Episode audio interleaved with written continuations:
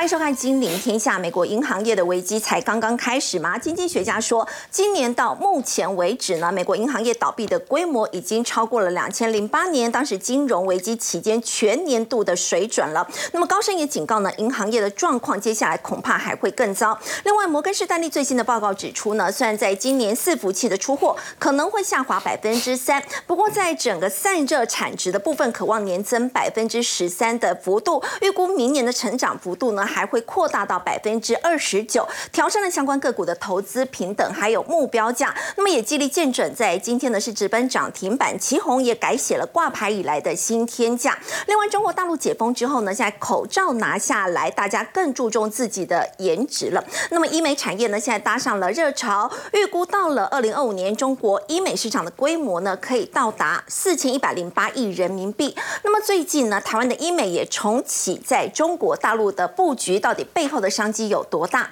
我们在今天节目现场为您邀请到中金院一所副研究员吴明泽，大家好；财经专家有廷浩，大家好；资深分析师林有明，大家好；资深分析师陈威良，大家好。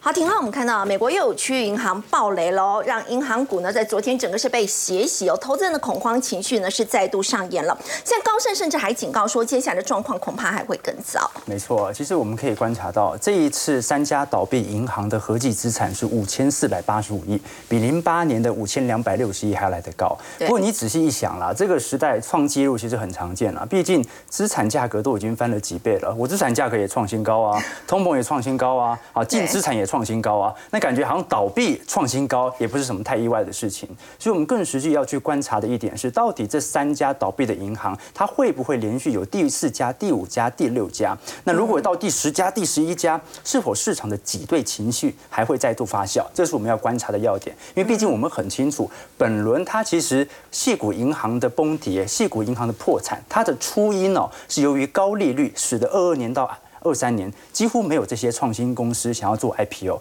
你没有 IPO，那作为系股银行，它叫系股银行哎，它只好去买什么？它只好去买美债。正常来讲，它应该去买这些创新型企业，但是没有人发行嘛，所以买买了美债。买了美债，由于利率的大幅升息，结果导致资产减损，所以一连串由于联总会的货币政策所导致的银行现象，基本上我们就可以观察到，当联总会现在已经宣布停止升息之后，照理来讲，这种情绪应该是要稍微有一点有点舒缓的。是，那你说有点舒缓，为什么现在第四家、第五家又准备要爆了？他本来觉得第一共和银行之后应该就没事了，没有想到还爆哎。没错，这其实还是取决于上周末我们所看到的。其实上周我们看到第一共和银行被摩根大通给收。购啊！它其实算是 FDIC FDIC 在幕后一手策划的。简单来讲，其实周末的时候优先接管，我们看到第一共和银行的其实是 FDIC，是联总会旗下的单位，并不是摩根大通。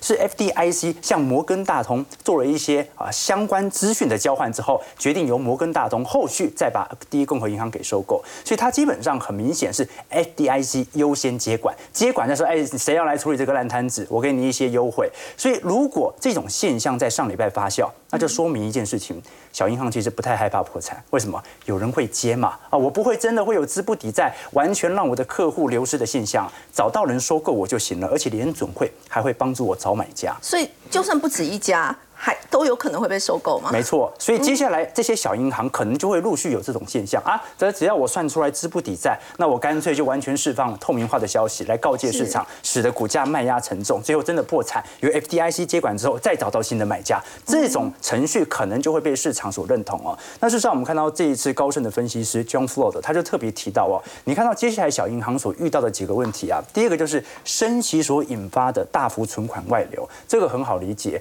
这一波啦。基本上三月事件爆发之后啊，小银行存款是大幅外流。你说现在啊，市场的情绪没有这么紧张，有流回去吗？也肯定不会流回去。现在有谁愿意把钱放在小银行体系当中呢？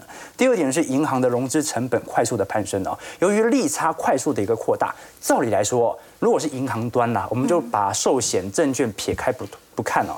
如果是银行端的话，现在利差扩大，它的银行部门的收益应该是会变高，对吧？是。但是我们可以观察到有趣的迹象是，目前美国大部分的银行的银行的信贷或者是房贷规模都在急速的缩窄当中。那为什么会这样子呢？它的利差扩大，第一个是民间的消费，由于利率水平大幅升高，它消费不像过去这么多了，对，不像你借那么多钱了。第二点是我们可以观察到，目前小型银行的贷款需求在下滑的情况底下，市场对于贷款的标准啊，也开始有所提高。哎，你说。小银行干嘛这个时候要扩大它的标准呢？或或者说把它的标准给弄得相对严谨呢？照理来讲，现在应该扩大，尽可能让人家来跟我借钱呐。一个最直观的原因就在于啊，小银行怕自己呆账准备金不够，怕人家倒债啦，因为经济衰退即将来袭嘛。所以这种心理情绪就让成小银行更加的保守，你更保守就赚不到钱，那最后就引发了我们看到融资成本的快速上升哦。那你存款又没有进来的话，很容易就形成新一步的流动性危机。那第第三点是关于监管的环境呢，更加的困难。简单来讲，就是你上礼拜做了这一步之后啊，所有人都知道啊，只要我小银行出事啊，都是大到不能倒，因为你每一家都会救，你连第一共和银行都救，那我身为一家小银行，你应该也会救吧？那每个人这样子以讹传讹之后，我们观察到的就是股价全面的下挫。这一次我们看到 KBW 美国银行指数啊，高速的下滑，包括 PacWest 或是 Western Airlines 这些地区型银行股价都在下滑当中。可是有趣的一点是什么？就小银行。真的全部跌倒了，但是大银行反而趁机吃饱了。我们看到最近。小摩的股价已经完全收复三月份高哎，创了波段新高了。是，所以你可以观察到啊，蓝色线是 KBW 指数，是美国的银行指数，它还要往二零二零年三月份来迈进，然来到波段的高点。对，所以一个创波段高点，一个创波段低点了。这说明一件事情啊，美国银行业啊，它并不是那种全面性的系统性危机，它是小问题不断，很多的小银行都出现了一些问题，但是大银行它反而是吃得饱饱的。所以我们接下来反而要观察的重点是哦，这种现象可能会继续维持，因为有人开了第一枪。但是只要大银行没有出事出事情的话，基本上联总会不太可能，因为现在几家小银行，它就立即要到降息循环当中，反而要持续的关注这些传导链会不会慢慢的传到大银行当中。好，不过我们说市场也是雾里看花，因为相较于银行股被歇息，有这个科技股当中大家非常关注的苹果，哎，财报竟然是优于预期，两样情嘛。对，你看到这银行股跌得多惨 呐，KBW 指数被小型银行股拖累哦。可是最近一段时间，我们观察到，你像是追踪纳指的。QQQ 还创了今年以来的新高哎，科技股这么强啊，这说明科技股不但到现在已经不是风险资产，变成避险资产，因为吸纳了很多银行股的未纳量。另外一件事情是我们其实观察到现在啊，这些大型的全职股，它所公布来的财报，现在财报季大概已经走了四分之三了吧，大部分都是优于预期居多啊。从 EPS 来看，它还是负增长，但是至少没有想象中负的这么坏。我们可以观察到，如果你把标普百指数的前五家公司哦，Meta、Amazon、苹果、微软、Google 啊，这市值前五大来进行加总，今年年初以来的绩效报酬涨幅高达三成一啊，三成以上，这远远大于指数的报酬啊。那你看，很有趣的一件事情是，你看标普百指数今年涨幅大概八个 percent 吧。如果你把标普百指数这五家给拿掉，剩下的四百九十五家，你来做回测，涨幅才三个 percent。哦，所以你可以了解到，目前股市为什么大家有点怀疑，这个是很正常的。大量的资金涌入到全职股，中小型股根本就没有一同拉上来，这是代表的市场某种程度它是有一点指数的泡沫存在的。那我们说，到底这一些全职股或者像是软体股，它财报好是有意义的吗？的确，基本上我认为啦，很有可能这些科技股啊，由于在去年年底已经做了非常显著的成本准结，你既然成本准结，那很明显裁员啊等等，对，那成本准结。那我们都很清楚嘛，营收减掉成本，成本你控管的适当的话，获利反而有可能会因此而创高哦，反而不会受到景气的影响。所以我们观察到五大科技巨头未来营收的预估值哦，你可以观察到苹果现在一季度预估是下滑呃零点二 percent 啊，但是预估到第二季度就回到正值成长区间了。Amazon 本轮以来根本就没有衰退过，这个就不用讲了。Microsoft 的部分也几乎没有衰退哦，Meta 的部分哦，你看。在过去，从去年二季度以来，就不断在一个显著的下行格局。预估今年二季度到三季度也会回到正成长区间。这说明什么事情呢？大家去年瘦身甩得很厉害，尽量把自己不需要的成本给剔除之后，你会发现它的 EPS 反而好转的速度就非常快了。所以它的弹幅其实是根据财报的好转来进行拉抬效果的。像昨天晚上我们看到啊，苹果所公布的财报当中啊，这一次上季营收啊啊，实际公布值是九百十四十八亿，比市场预期的九百三十亿还要来得高。我们都很清楚，照理来讲哦，这个一季度应该是明显淡季吧。好，就说整体财报财测应该都会比较保守一点。iPhone 卖的也比想象中好。iPhone 这一次 实际营收是五百一十三亿哦，市场预估值只有四百八十八亿啊，年增率一点五帕。服务营收虽然差不多，但服务营收还在显著增长当中哦。我们都很清楚，在过去几年，其实苹果的营收结构产生了大幅度的转变哦。在过去几年，大概呃。iPhone 的比例哦，可以占到六成七成，它慢慢的从六成七成慢慢降到五成左右了，反而是服务软体的营收不断的上扬，所以只要苹果或者这几只全职股啊，它持续保持在这种氛围，而且未来几个季度的财报符合预期的话，它不一定会立即做大幅回档哦，反而有可能在上方形成高位盘旋，等待着硬体股，我们讲的费半它的财报陆续的跟上，这个可能性就比较高了。啊，刚提到带我们看到这个苹果财报是优于预期，这科技股跟金融股表现呢是这个是两样情的情况，不过当然也会持续的关注，银行股已经那么惨，那么联准会的下一步呢，到底有没有可能会降息哦？鲍尔已经说了，今年是真的不会降息。鲍尔是这么说的，不过我们要了解了，鲍尔所说的话，按照过去的经验哦，他感觉有一点像是根据过去的历史事件来进行回顾。为什么这么说？鲍尔之前也曾经说过，呃，通膨这一次是暂时性的，而不是永久性的。他也认为经济不会进入到下行格局，也认为经济不会衰退，啊，认为会软着陆。结果都打脸，哎，结果都打脸自己了。所以他说不会降息，我好害怕，对不对？那我们可以观察到，我是偏好不降息，对于股票市场的利多拉抬是最显著的。那我个人也认为，今年要降息的空间其实不是特别大。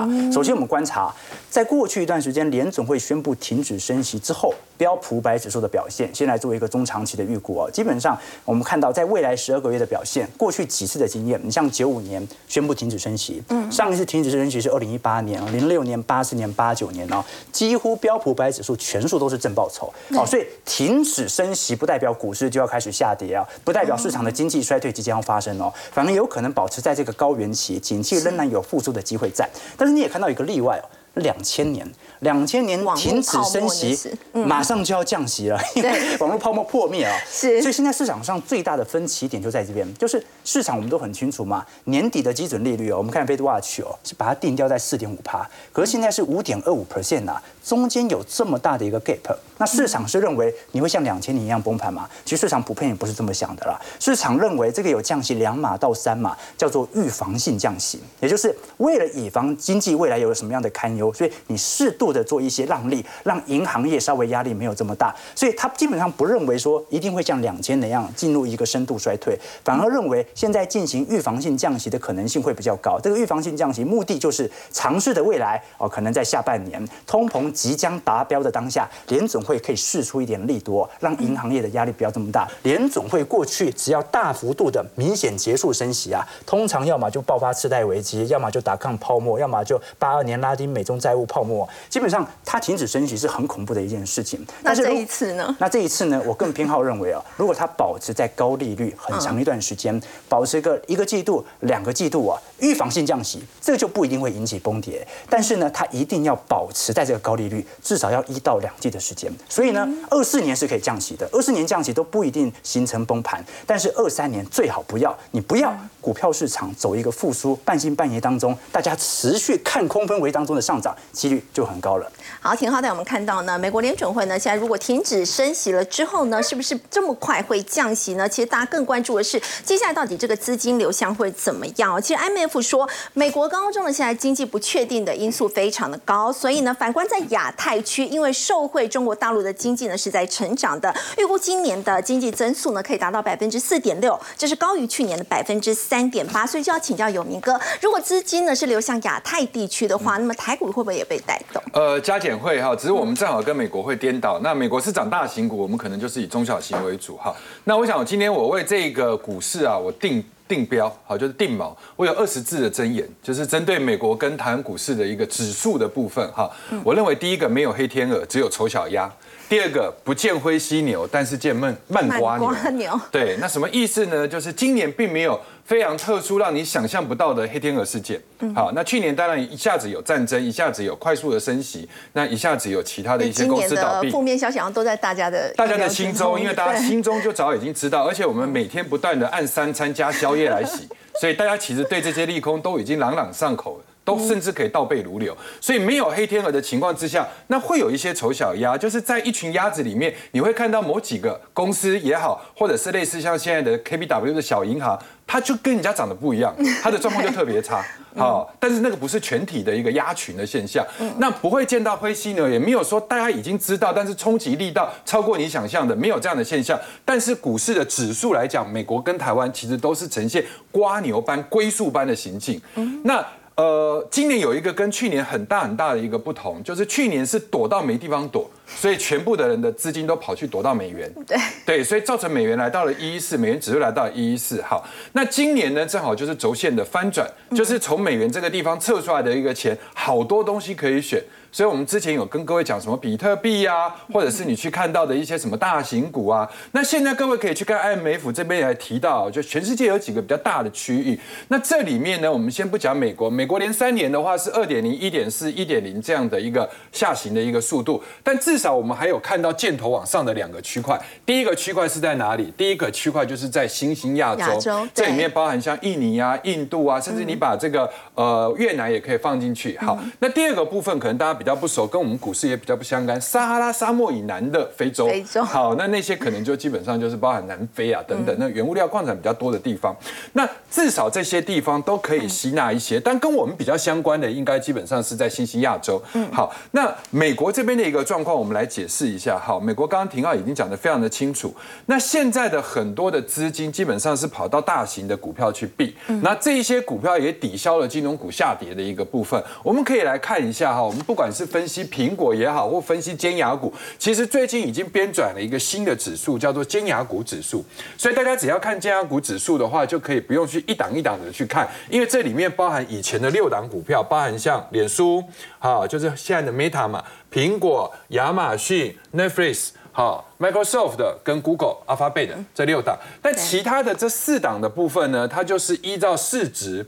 就是你权重前百分之三十五的，然后在日成交均值也是在成交这个前百分之三十五的，然后股价营收比占百分之前十五的，跟一年的营收成长率百分之十五的，我们去挑这样的公司，挑四家，所以它的一个。呃，权重的一个这个成分股单位会变，但是这六档稳如泰山的站在那个地方的话，基本上就把指数弄成这样。所以各位可以去看这个指数，如果你再拿来跟 KBW 来比的话，你会发现一个叫天堂，一个叫地狱。对，怎么为什么同样的北美怎么会要 take 那查贼？其实都是在一个美国经济里面。那第二个部分，各位可以再去拿尖牙股指数去跟罗素两千比，罗素两千现在是跟一坨烂泥巴一样趴在地上。很在低档区，那也就是意味着美国的资金是往越大的股票来集中，而且是大型的这个科技股。但是台湾正好颠倒，那各位你可以去想哦，因为我们大部分台湾的主轴是跟着美国，那我们台湾的影响指数最重要的单位一个是金融，但最重要是半导体。那半导体又以台积电为主，所以只要美国的半导体没有特别强的话，我们台湾的半导体就不会那么强。那不会那么强的话，尤其是台积电跟联发科又是一挂的。所以这个地方就会把指数给压抑，但是呢，因为外资在前三年，就从二零二零、二零二一到二零二二这三年里面呢，他把台湾当成是超级提款机，所以他已经提了二点二兆的一个台币出来。所以换言之的话，其实他已经提过头。那是不是提过头呢？你看他今年前面的这一段时间里面，他买了多少？一千六百万啊！一对不起，一千六百亿，零点一六兆。所以你就可以知道，就是说，其实他已经没有在跟美国联动。那现在的台湾的一个部分的话，我们就会比美国稍微强一点。所谓稍微强一点的话，就是美国整体的指数，因为毕竟道琼这一块还是有很多的传统产业跟金融股。那科技股这边的话，小型股在跌，所以他们的科技股表现只有纳斯达克强费半弱。但是我们这里是把金融、电子、半导体全部加在一起，所以我们加在一起的情况之下的话，我们整体的一个位阶稍微比美国好一点。好，那怎么好呢？但是也没有好到说，哎，这个地方就直接喷出。所以最近有很多在分析股市的人呐，他们一直都觉得股市只有两种结果，一种结果就是你要么碰到好消息，你就给我往上涨、往上飙；那你要么碰到坏消息，那你就给我往下飙。他们中间没有一个模糊的地带，就是说这世界上有一种颜色叫灰色，对，它可以整理的，它不一定是涨跟跌，对，它可以在这个区块里面就是一直维持一个大箱型。台湾要自己跌到一万二，对对，不是很理解哈。那你说要涨到一万六以上的话，目前看起来也是有一点难度。对，好，那接下来就是肋骨的方向。如果强势整理机的话，那么接下来有哪一些肋骨可以琢磨？好，那肋骨又有二十字真言。好，那一个是人往高处走，所以钱就往乐处流。好，这个大家可以理解。那再来的话，就君子之德风，小人之德草，讲的就是风行草偃。君子指的是政府，就政府施政的方向是风；小人指的是人民跟股票。就是企业发展的一个方向，就跟草一样，那风吹哪里，草就往哪里走。那各位可以去看一下，能够力抗景气，因为景气是慢慢在复苏，所以包含手机也好，包含汽车也好，所有的一个消费品，基本上能不换就不换，或者是慢慢换，拖久再说。但是现在唯一还可以一直不断挹注下去的，就是政府在撒钱的，应该就所有政策股。所以只有政策股在这个地方。那台湾的政策股，我们慢慢的从一月份开始到现在的五月份，我们已经可以聚焦成。四个比较大的方向，因为股票涨上去的时候，大家就会有故事。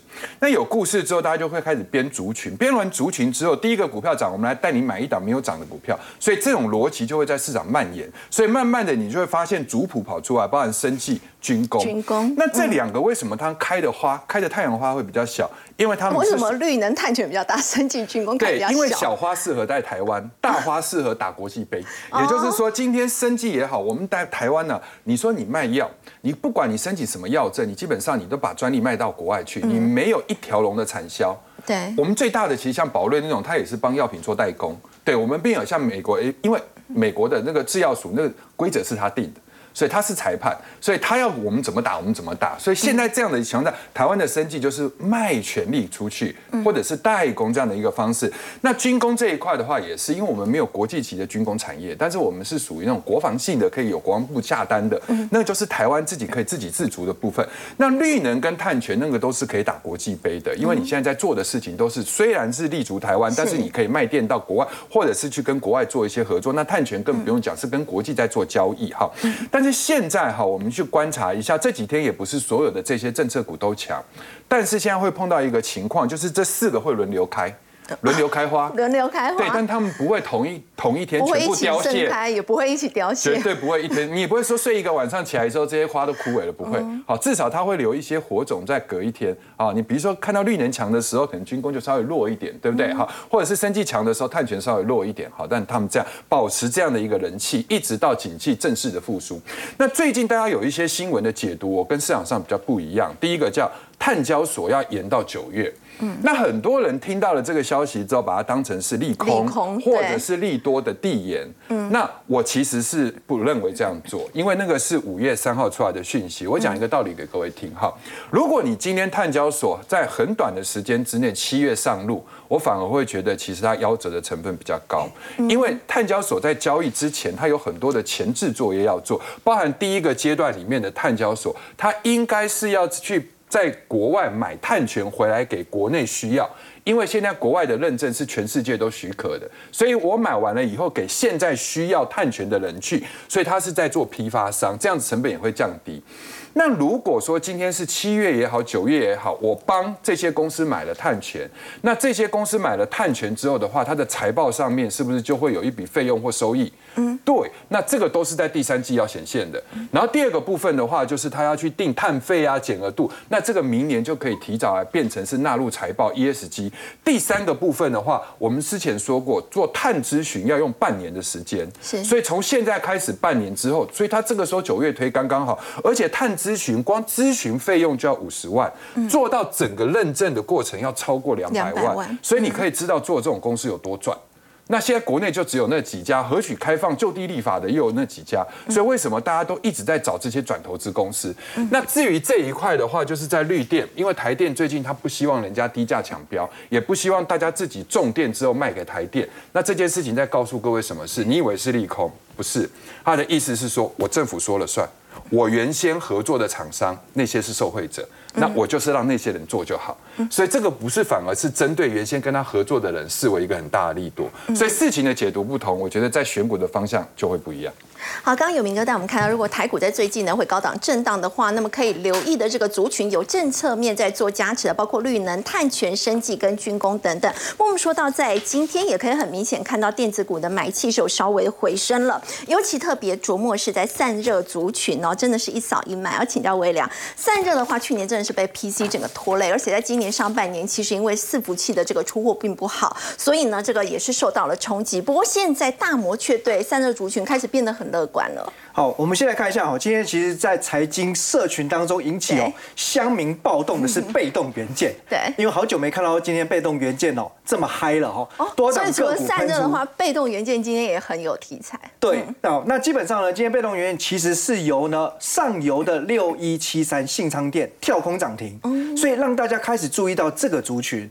那它跳空涨停原因是第一季财报公告出来了，亏转盈，那只是。这样子的进步幅度就能够激励股价，其实这个反映出关键是在于被动元件相关个股都整理蛮久的，所以其实筹码比较干净。嗯，现在盘面哦其实蛮缺主流股的，因为前一段时间其实涨多的像军工、航太、储能等等哦，毕竟还是有筹码比较凌乱问题。那被动元件呢，其实呃过去来讲，他们也是电子产业当中。蛮标准的景气循环产业。那所谓景气循环产业哦，对被动元件来说，因为它的量比较大，但是价格低，所以呢，当市况不好的时候，跌价就跌得多。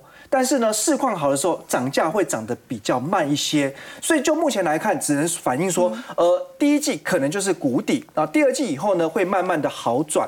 但是呢，是不是能够大幅度的提升，其实还是要回归到，因为大部分的被动元件，毕竟还是应用在手机、PC 这些消费性电子产品为主，所以呢，后续其实呢，业绩增长的力道可能还没有那么快。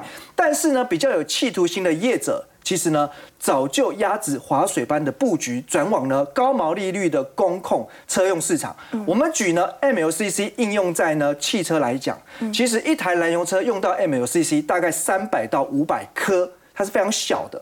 但是呢，用到纯电的电车来讲话呢，大幅度提高到上看两千五百颗，所以。五倍的增长，对，如果再加上自驾的功能，最多一辆车可以用到上万个被动元件，上万个，对，所以呢，目前来讲的话，这个市场其实除了利润率高，而且呢，未来它的成长的幅度应该比较不受到景气影响。那最有代表性的大概就是国巨，这几年靠着并购，其实陆陆续续呢，就是把国外一些有竞争力的厂商并进来之后呢，让它现在整个平均的毛利一直是往上攀高的。不过你可以看到，其实国巨呢。现在也是处在一个三角收敛整理格局。那另外来讲话呢，在电阻厂当中，跨入到车用，而且占比也拉升到四成以上的，就是呢三六二四光捷。那目前它涨高之后呢，目前也是做一个技术面的小三角收敛整理。那我认为哈，被动元件呢，下个礼拜其实不一定会有续航力，所以大家在操作上面呢，哦，其实如果介入的话，就是以短。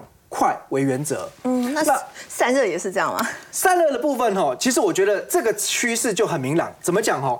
其实散热的下限由 PC 市场来决定，对，那上限呢，则是由呢 AI 伺服器来决定。嗯，也就是说呢，PC 的。谷底也已经过去了，所以说散热呢，哦，这个最坏的业绩应该也是已经成为过去式。它过去一年其实这股价都很受压抑。对，所以股价业绩呢，应该不至于更惨。对，哦，但是呢，它的上限能够涨到哪里去？本一比能不能呢持续被法人调高？那取决在于大家在 AI 伺服器的布局，它的深度跟广度。那为什么看好 AI 伺服器哦？因为其实现在 AI 伺服器占整体伺服器出货量只有大概。一个百分点的比重相对低，可是呢，因为价格高，所以整体的产值可以占到十五趴到二十趴，明年甚至上看到三十趴。同时呢，就是在于整个 AI 的部分哦，如果是跨入到一冷的价格的话，甚至可以拉高到五倍至八倍之多。所以呢，大摩证券呢出了报告哦。那么调整了三家散热业者的目标价，其中呢，呃，股价创历史新高的是三零一七旗宏，那大摩呢是给予它两百元目标价，那另外呢，三三二四双红给予它两百六目标价，那还有一档呢是二四二一建准，今天也拉到涨停锁住，目标价五十八元。那如果眼尖的观众朋友哦，你自己敲一下股价来看看，你会发现哦。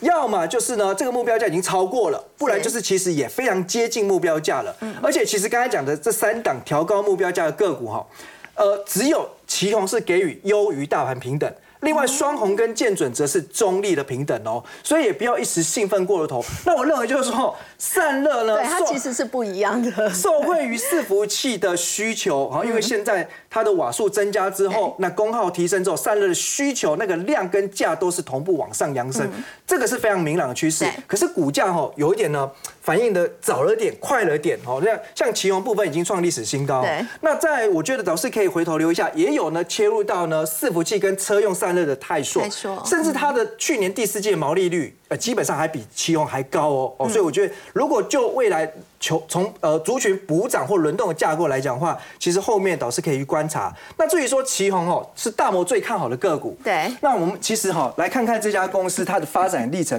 还蛮有意思的。它现在的董事长呢，哦是沈沈庆行哦，其实他原本呢并不是做散热行业的，那当初呢是因为旗宏经营不善，那因缘际会之下呢，他接手。那开始呢，进行大刀阔斧的改革。那他其实看到哈，当时整个呃电子零组件呢，都有了各个行业的巨头占据了。那他认为呢，散热的行业还有机会。可是呢，要真正去解决电子系统散热的问题哦，必须要提供给客户系统散热方案。因为以前呢，其实散热里面的关键有三个零组件，呃，分别就是呢，风扇、散热器跟机壳。那以前呢，其实呃。都是呢，客户找三个主要的零组件一起来开会讨论规格之后呢，然后再去配合变更设计。那以前伺服器三年才有一次大改款，可是现在云端时代必须要快速有效率的去调整，那这种模式不行了。所以呢，他把这三个产品呢整合在一起，能够给客户一次这样子的一个偷偷舍入选解解决方案。所以他特别重视技术的突破跟研发。我们可以看到这几年哦，他的。研发支出占营收比重大概都在五个百分点上下，这个在电子零组件来说相对是高的哦，这接近于半导体的研发水准。对，所以哦，他很有底气，也很霸气，就说了，因为我们投入这么多研发，所以如果你要砍我价格低毛利的单，我就不接啊，我只接高毛利的。给的价格如果不合理，我们就宁可不要做。对，所以我想哦，其实呃，它的股价强势是有道理，不过呢，散热族群虽然趋势往上了，短线涨多，大家还是先观察为主。好，刚刚微凉带我们看到是在散热这个祁红的故事。不过我们说到呢，这个中国大陆的一个部分要来关心哦。整个成绩单已经出炉了，中国五一连假到底呢，大家有没有展现这个消费实力？要请教吴老师哦。在这一次，其实包括出游的人次，还有他们这个消费的金额，其实都已经有超越在疫情前的这个水准了。虽然民众呢有大规模出游这样的一个情况，不过现在也说，很多年轻人好像。真的是没有什么钱哦，所以甚至有出现像穷游这样的一个情况。所以到底是真的繁荣，还是这样的一个消费情形，恐怕只是昙花一现呢？是的，呃，今年的五一，我看到这数字确实真的吓了一跳。那而且我们看到一些新闻报道和那个各地的一个旅游胜地都是人山人海。对，还好我在四月底呃四月中的时候去了一趟大陆出差，然后还好在四月七号就先回来，不然的话可能就哦塞在那边回不回不来。哦，确实，我们今天看到这个数字来看啊，那呃，今年的一个出游人呃五一的这个呃假期出游人次大概是二点呃七四亿，那整个这个旅游的收入大概是一千四百八十呃亿左右。那相较于好这个过去的哈，在疫情之前的二零一九年，其实呢，我们都可以发现它是大幅的成长。对，好，所以看总数字是大幅成长，但这数字可能还要再再稍微细看一下，有点猫腻。为什么？因为二零一九年他们放的这个五一假期是四天。哦，二零二三年放了五天。好，所以对对对，你天数多，你花的金额就会多。对你天数多，所以出游人次也会比较多，然后旅游总支出总收入也会比较多。那所以我们可以看到，它这边以所谓的可比口径，就是我们把它算成，就是呃这个跟二零一九年来做比较，好，都是同样的一个天数来来比较的话，那人次大概有增加百分之二十，然后变成是一九点零九，后变二一九年的大概增加百分之二十，但是收入只有恢复到同期的一零零点六六，也就是说只有增加百。分之六点六，好，那也就是说，其实整个收入或者是他们的旅游支出和平均的旅游支出增加这个情况，其实并不是非常乐观。所以大家稍微算了一下，在二零一九年的时候，哈，平均每一个和就是每呃这个每一个人和他的一个旅游的一个花费，大概还有六百多块钱。嗯。那疫情期间，那我们不用不用太呃去计较。但今年虽然它这个整整体的金额是恢复了，但是整个的平均它的消费金额是减少减少的。是的，所以我们可以发现到说，其实他们花的钱其实是有节省的情况之下。那我们只能这样讲，因为这三年疫情实在大家憋得太久了啊，那憋完之后真的想要出去玩。真的想出去玩，但是我是不是真的那么敢买，这么敢花就不一定。我要请教吴老师，怎么会有这个截然不同的两样情？像？是去买精品，哎，大排长龙，哎，但是中级商场却感觉没有什么人，好像哎，买精品的话，这个消费实力很强，但是年轻人却有出现穷游的情况，为了省钱，甚至还睡在餐厅里。所以我们可以发现到说。中国大陆现在的一个财富分配真的是有两极化的一个状况，越来越严重。所以在整个疫情当中，很多人说啊，越其实越有有钱人越有钱，但穷人越穷。所以越有钱人，他一旦解封之后，哈，那所以他开可开始可以花钱了，他就把他这个钱拿出来，后那么去买这个所谓的奢侈品。对，所以奢侈品重好，那就这两天的一个新闻哦，那么金条和金块，那么这个诶，他们的这个购买量也大增。可是，在一般的这种商场和中级商场，其实状况并不是那么好。对，那我这一次去北京的时候，我有看了一下他们的一般的商场，真的。呃，跟我好几年前在疫情之前去北京的那状况是完全不一样，就是人人数其实少了很多，真的少了很多，而且还甚至出现这样挤公厕休息。一般我们如果要出去玩的话，我们应该是要把先把住宿，先把这个交通先把规划好。对，嗯。那可是他们可以发现到说，哎，他们虽然新闻到报道讲说他们可能是没有订到，哦，那要出去玩，所以只能住在这边。但是我们发现到其实不是，如果是。这样的话不会有这么多人群聚在这个地方啊。对。所以很多人都是为了省钱，省钱，直接睡在大厅，和直接睡在饭店的一个大厅，或者直接睡在这里还有来海底捞的一个门市，还有一个公厕，女性公厕。好，那么基本上他们就是为了要去省钱。好，那年轻人可能没什么钱啊，就这种穷游的情况。那所以我们可以看到，好，这个陶东他也讲了，是这整个消费复苏的结构是不太啊健康的。哈，也就是说，在整个餐饮。旅游会展，好，其实它消费是非常火爆。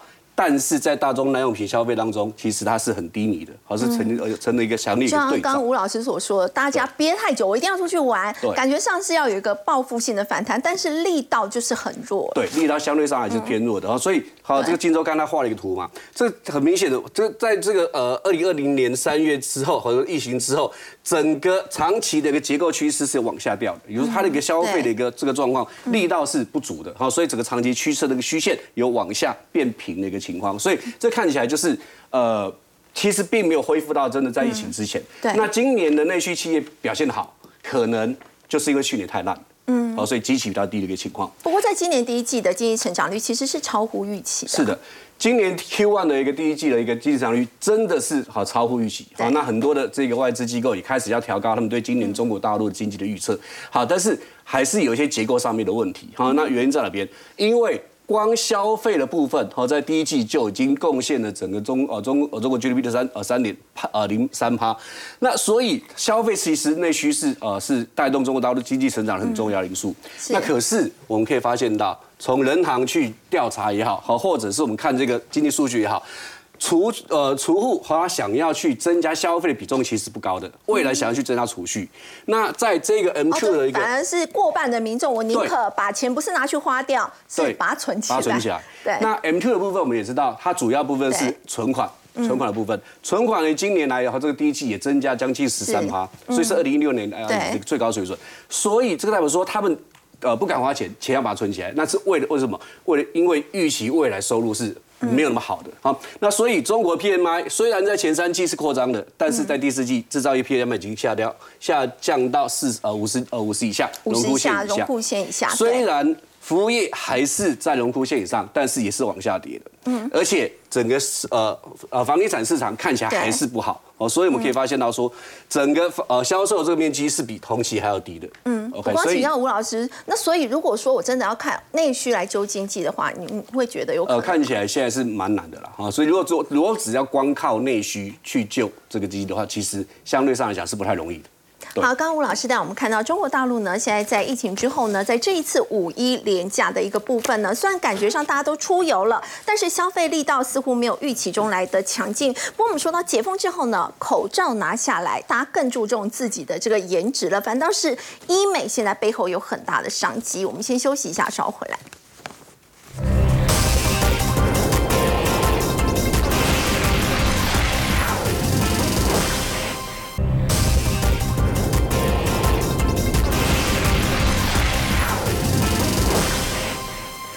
中国大陆啊，这个解封之后呢，大家更注重自己的颜值，因为为了口罩拿下来了，所以现在呢，医美市场哦，真的是越来越大了。对，口罩戴了三年，你有没有过哈？在办公室口罩拿下来说，哎，你哪位？也是是我同事吗？哦，原来我们已经共事三年，原来这是我同事哦。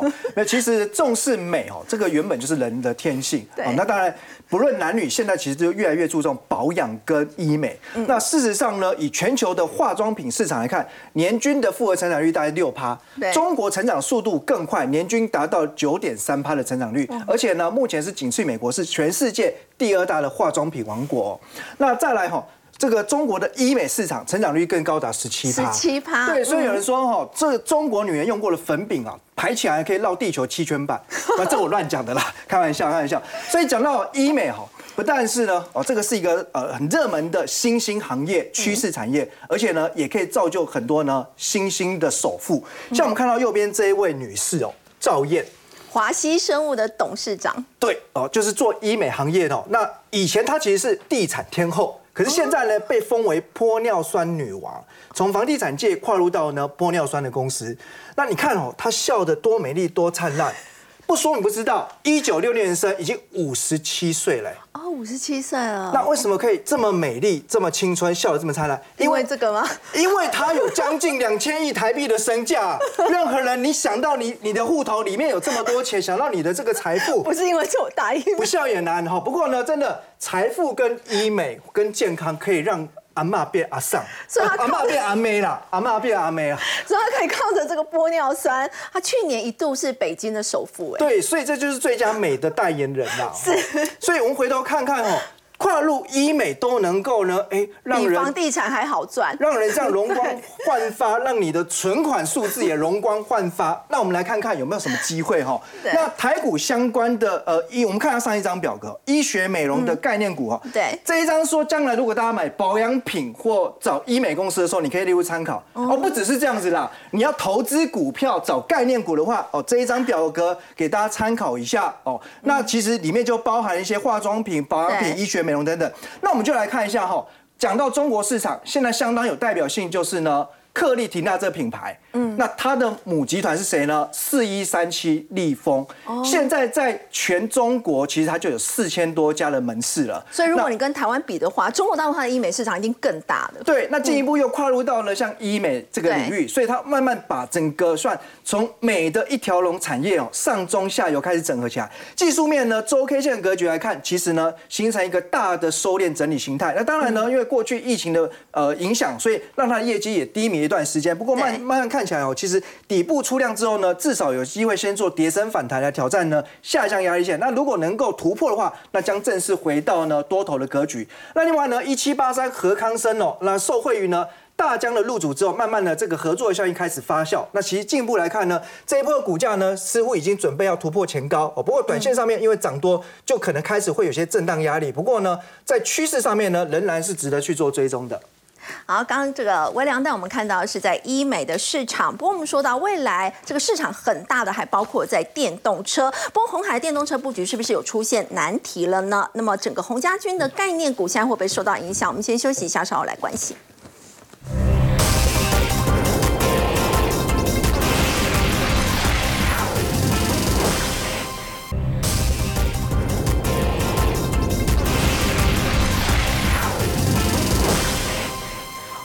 电动车布局是不是碰上难题了？美国电动车的新创公司呢 r o s t o m 呢，他说跟红海的这个合作现在出现了一些危机，所以要请教有明哥，这个洪家军会不会连带被影响？呃，基本上是不会哈，但这个消息出来的时候，就市场上有很多阴谋论，好，就是说可能是不是就是真的要让它倒，然后呢就想到了很多以前之前红海诟病的一个案例，但是我觉得各位可能想多了。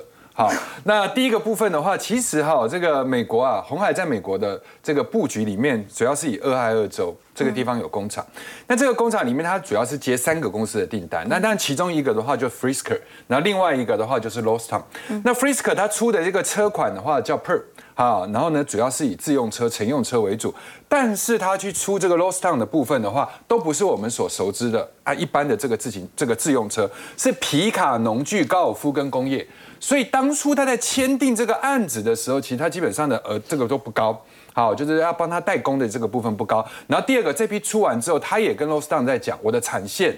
还是要拿去做这个电动车。好，那主要就是类似像我们这个 Model T，它之前公告的这个部分，但是没想到它去年年底做出来的时候，二月把它召回大概五百辆，然后四月的时候又开始恢复生产，但是恢复生产交车之后，大概只有十九辆。那这中间很多的罗生门里面，就是告诉你一个问题，其实它零件出了一些状况。对，所以就近在生产的一个过程中，零件这个地方没有办法衔接，那后来导致 l o s t o n 的股价就是下跌。那当然，纳斯达克的一个呃部分的话是说，如果你的股价长时间就低于一美金的话，基本上你就要下市。那大家会认为说，如果你下市的话，对呃红海到底会不会有影响？完全不会，因为红海当初在买这个。工厂的时候基本上是用现金买的，而且它实际上在这个二亥二州这一块的话，它还是有在做其他公司这样的一个产线，所以即便没有了 l o s t o n 的部分，你还有 Frisk，还有很多其他的一个公司，而且它现在的那一块工厂啊，当初它买价的时候是在二点三亿美金，那现在呢，它的资产已经暴增到这个八亿美金，而且呢还一地难求，主要的原因是因为拜登的 IRA 法案，就削减通膨法案，现在大家都想在美国设厂，但是除了这个呃。呃，特斯拉的产线是自动化这个线程以外，大概就只剩俄亥俄州这一块。好，那回头我们来看一下它的整个概念股的一个部分。哈，那概念股这里的话，就要请大家特别注意一下。第一个，呃，我们花很长的时间把红海的这个结构给它做这个拆解。那在解构的部分来讲，红华先进就是我们所说的。好，因为它这一块的话跟玉龙做结合，那它的品牌叫纳智捷，红海占百分之五十一，然后玉龙占百分之四十九，另外一块就是所谓 M H 的代工。但是现在我们把刚刚那个新闻跟这个结合在一起的时候，其实最重要的是什么？最重要是在美国要有工厂。所以它的零组件，在以泛红海的公司零组件来讲，真的没有在美国，但是有在墨西哥的，所以它可以就近供料的，那就是以盛，好，五二四三的以盛。那以盛这一波的股价冲上去之后压回来，其实以它去年赚四点七五，在红海里面本益比算低。好，所以我觉得第一个是要注意，第二个红海本身的话，其实均线已经真的都纠结了。好，相对来讲，在大型股里面，这是一个安全的价位。投信买在这个区块的话，呃，股价基本上已经站上去，所以我觉得上半年看玉龙，下半年看红海，我的策略是这样子。好，刚刚有明哥呢带我们看到是在电动车这一块，不过我们说到现在全球的经济呢，这个景气并不明朗，是布局黄金的好时机吗？先休息一下，稍后回来。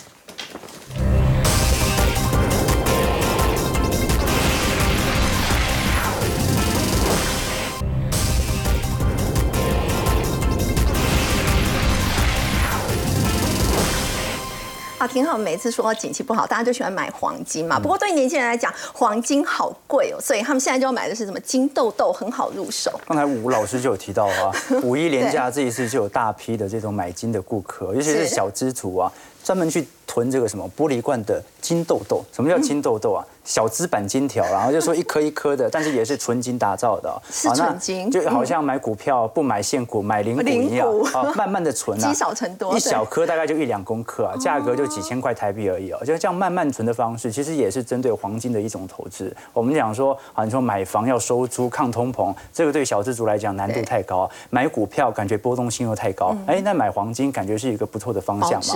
那到底黄金在这个时间点买到底适合吗？因为你不禁要怀疑哦，其实金价。也快创历史新高了，你知道吗？对啊，已经这么贵了。最近金价其实拉抬效果很明显哦。那到底金价会不会持续推升呢？我们就要取决于黄金，基本上有三种因素会取决影响到它的价格变化。一种呢叫做衰退，或者说紧急的这种恐慌性事件，比如说战争等等哦。我们可以看到，在过去的经验啊，通常在当下爆发经济衰退，或者我们看到你像是石油危机啊、波斯湾战争的时候，黄金价格都在短期内会有显著的拉升。所以黄金它作为避避险资产这个很好认定，只不过这一种避险效果它不是永久推升的，它就是涨上去之后很快会下来了。嗯，可是我们观察到哦，反而利率反转对于黄金是有长期的推升效果。怎么说呢？我们按照过去经验哦，白色线是联邦基准利率，黄色线是金价。